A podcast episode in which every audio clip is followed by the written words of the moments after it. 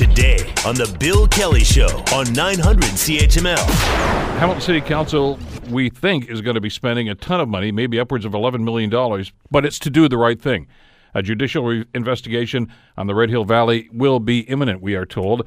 Joining us to talk about this is Laura Babcock, president of Power Group. Uh, thanks for joining us on a busy day. Good to have you here. My pleasure. Uh, marathon session. Were you surprised by what you saw and the result? Yes, because I had been speaking to a number of counselors going into last night's vote, and they weren't sure how it was going to go. Uh, it was a complex issue, and when you add to that a menu of options, uh, it can make things even harder to decide. They, they do marketing tests where if they give people more than a few options, they start to get confused, right? And so I was concerned that there would be a menu of options for council, that they would get distracted. Uh, there's a lot of hypotheticals, you know, that 1 to 11 million, 11 million's on the on the big upside of a large scope investigation. One million is probably closer to what this is. But when you hear numbers like that, it's easy for people to start to make arguments around fiscal responsibility. Um, also, people concerned about the value of of how long this will take versus maybe a shorter process. So there's a lot of different dynamics, a lot of important discussion. Uh, and so I was watching with, I think, many Hamiltonians with bated breath watching this thing and and all the nuance. And, and I, I want to give council credit because some of the speeches that they made and the dignity with which they conducted themselves. I mean, at one point when um, Councillor Whitehead got passionate about it because of his own experience with what happened with Elliott Lake and the mall collapse, uh, he said, you know, shame on anyone who doesn't vote for a full judicial review. But then later he apologized for it um, to his colleagues. And so there was a sense that they understood the seriousness of this, they understood the optics of this, they understood the need for transparency. Uh, but uh, you could also see some of the councillors were changing their minds live during the council meeting. Uh, so councillors were on their best game last night in terms of how well prepared they were in the speeches and the questions. It was a little agonizing because I, as I sent them a, an email midway through, there are families who have lost their, you know, their mm-hmm. loved ones watching this. Just keep that in mind, right? as when it gets a little bit uh, too tactical and getting into things, it can feel a little bit dehumanizing the conversation. And so um, it was an important night, and they deserve credit for making a very difficult decision, but the right one. I, I understand. Listen, fiscal responsibility, and, and, that's that's a credo that they should live by to a point. Mm-hmm. But I was surprised that some of the councillors looked at that and as as a priority over and above uh, integrity, which is really, I think, what the whole thing was about. Well, and the two councillors that didn't vote for it, Lloyd Ferguson and Brenda Johnson, certainly Brenda made that her main reason. Uh, Lloyd's uh, seemed a little bit more obscure. I don't think he made it just about money. Uh, but that being said, it's it's all on the record what they had to say my comment uh, midway through this to them was if it's going to be a question of money and how that money is spent, uh, and we don't go for the full judicial investigation, which is the only one where we see public testimony, where we see complete complete transparency, not just a summary of findings.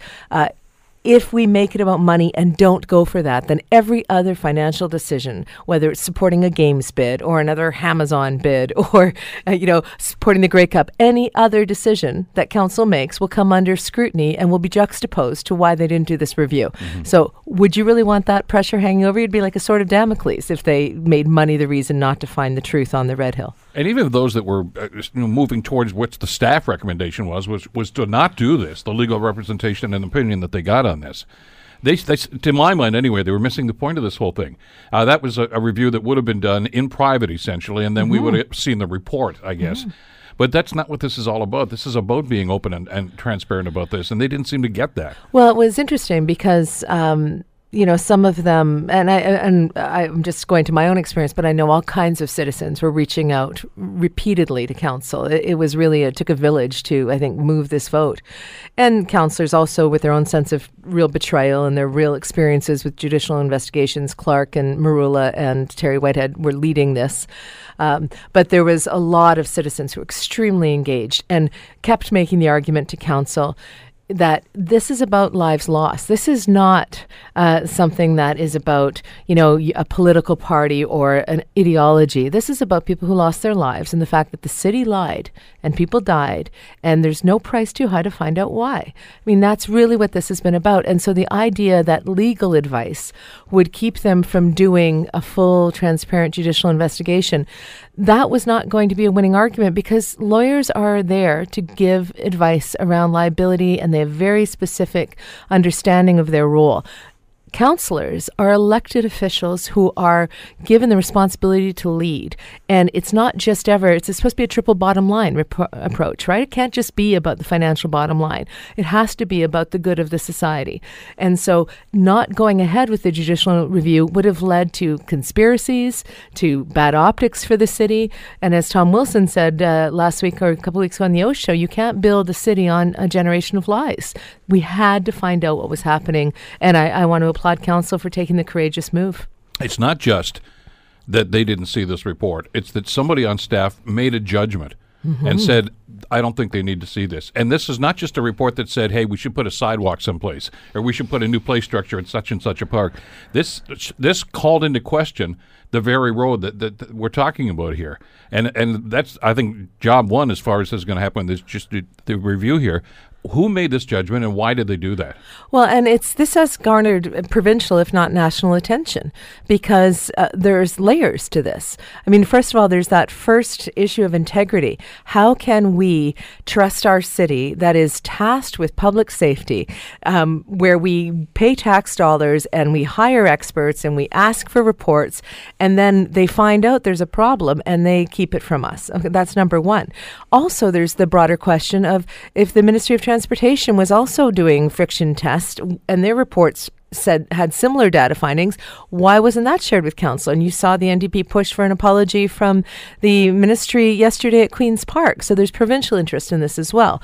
Um, but there's also the question, Bill, that it just you don't have to be someone who follows politics or a journalist to know that somebody who's just one person is unlikely to make a decision of that magnitude, to just hide a report and then to continue with this lying, this narrative under scrutiny from Councillor Merulla to the staff about what did the report say? Oh, it said better than standard or as good as standard. And then there are other media reports where you have them quoted as saying that the report said, you know, nothing to see here, folks, move along. People look at that and say, who let them do that? What culture made them think they could do that? Who sits there and thinks, I'm going to keep this incredibly important information away from people? I'm going to let people drive with their kids on this road, uh, even though people have died in the accidents or, or you know, off the charts. Uh, why would somebody do that? And why would they think they could? And how many people said to them, yeah, yeah, let's bury this? And then why again in 2018? There's something that smells here. And I think everybody knows that who's heard anything about this story. I'm glad you brought up the 2018 thing because that came to light, of course, that somebody on staff dig, dug this thing up. But, and again, bad on them in 2013 for deciding not to show this to council. But who made the decision in 2018? And and, we were told the rationalization was because the election was now. So what? Is it because it might embarrass somebody before we voted? Or well, maybe that's something we should have known before we voted. Well, that's the whole point. Is that is there a political uh, situation behind well, this? Es- especially because, as you mentioned, there were provincial information. There was provincial data on this too. Mm-hmm. Why wasn't that made public? Was that a decision made at Queens Park, or was it a decision made here at City Hall? Absolutely. I mean, there are some things about the Red Hill scandal that align with what's going on with SNC Lavalin and the LavScam scandal. Right? This idea of was there political pressure uh, to to silence something? Something, to push something down. why aren't we finding out who knew back in 2013 and endorsed this being covered up? Who knew about it in 2018 and said, "Hey, there's an election. We not we can't bring it up until the new year with council." That is a mighty decision to be making on a low-level staffer. I mean, I think that that doesn't pass the sniff test. Why on earth would somebody think that this damaging covered report shouldn't see the light of day because of, a municipal election? Who are they protecting? And so as citizens, how can we trust our staff or our council going forward until we find out who knew and why did they not think that the safety of your children and my children and our families and our visitors to our city was more important than a municipal election. Why why did they think that that wasn't the priority? I don't understand, Bill, and I'm glad that council made the right decision so we can watch the live testimony. I mean, we get to watch this. We get to see their body language and decide, just like when we saw Raybould's testimony or Michael Cohen's testimony in the US. We get to watch them and say, do we believe them? You know? And and I think we're going to find out a whole lot here. Uh, and and there's a lot of risk potentially to staff and maybe to some politicians present and past. Well, especially because the initial uh, reaction from the city council, if you remember when this came to light a few weeks ago now, was to do an internal investigation. In other words, what happened within city staff. We know now that it goes well beyond that. Absolutely. Uh, this this may well extend to Queens Park. Sure. Uh, and and whoever's going to do this review needs to have the latitude to turn over whatever rock they want. We've seen this happen with the Mueller investigation. Yep. I know th- th- this was the stated purpose of the investigation in the committee, but they've gone this way and this way because they've d- uh, uncovered information that says, "Whoa, we have to go down this road now." That So- way, may hap- I think it may, it's going to happen here too. Well, pr- this is a historic, I mean, a major thing. Public inquiries, judicial reviews are not small. Uh, and they require staffing up and they require all kinds of extra expense, and they are a big deal. So, why go through all of this? Because it is a big deal that there was either a culture, an individual, or several individuals who felt as though the safety of Hamiltonians and visitors to this city was not as important as whatever their agenda was, whatever their concerns were, and and that that is that is a cover up. That there could be um, some negligence there, if if not worse than that.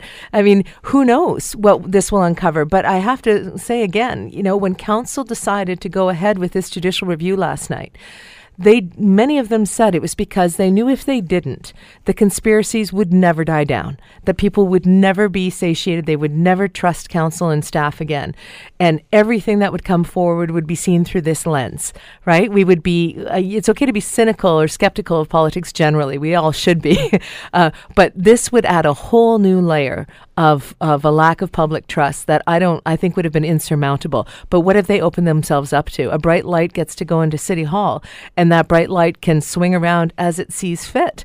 Uh, so that was a pretty big risk that they've taken, and I I'm trusting that they have the integrity around that around that horseshoe to know that they're okay if that happens because it's going to happen.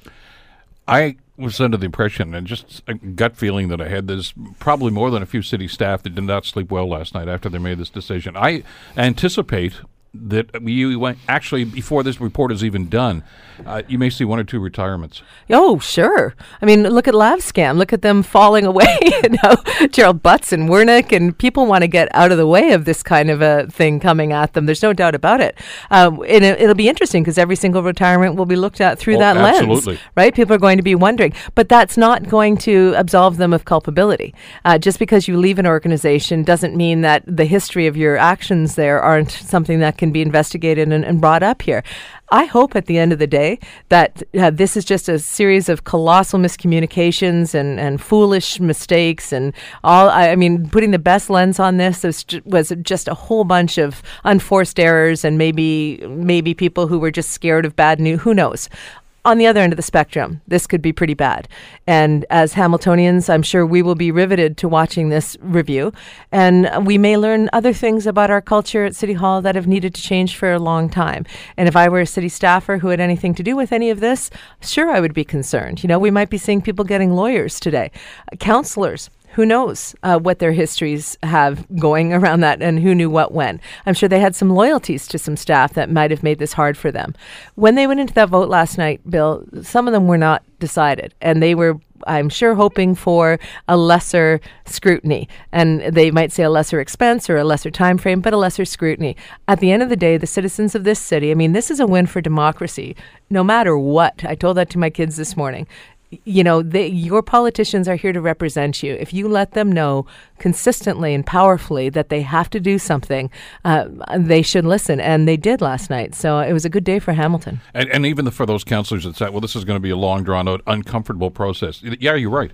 But it, you know what? If you want to cleanse, if you want to mm-hmm. retain integrity or regain integrity, mm-hmm. you got to go through this. You can't just say nothing to see here. And, and, Absolutely. and that was the attitude that some of them seem to have. That no, we trust our staff, and we- I'm, I'm sure there was just a screw up here.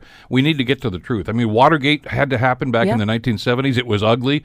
and it had an impact on the American political scene for years, or some would say for a generation. But it had to happen to restore that integrity to, to, to politics. And I think that whatever ugliness this spectacle may produce is not nearly as ugly as those 800 collisions. I've been in a couple of car accidents, not on the Red Hill, but they traumatize you for life.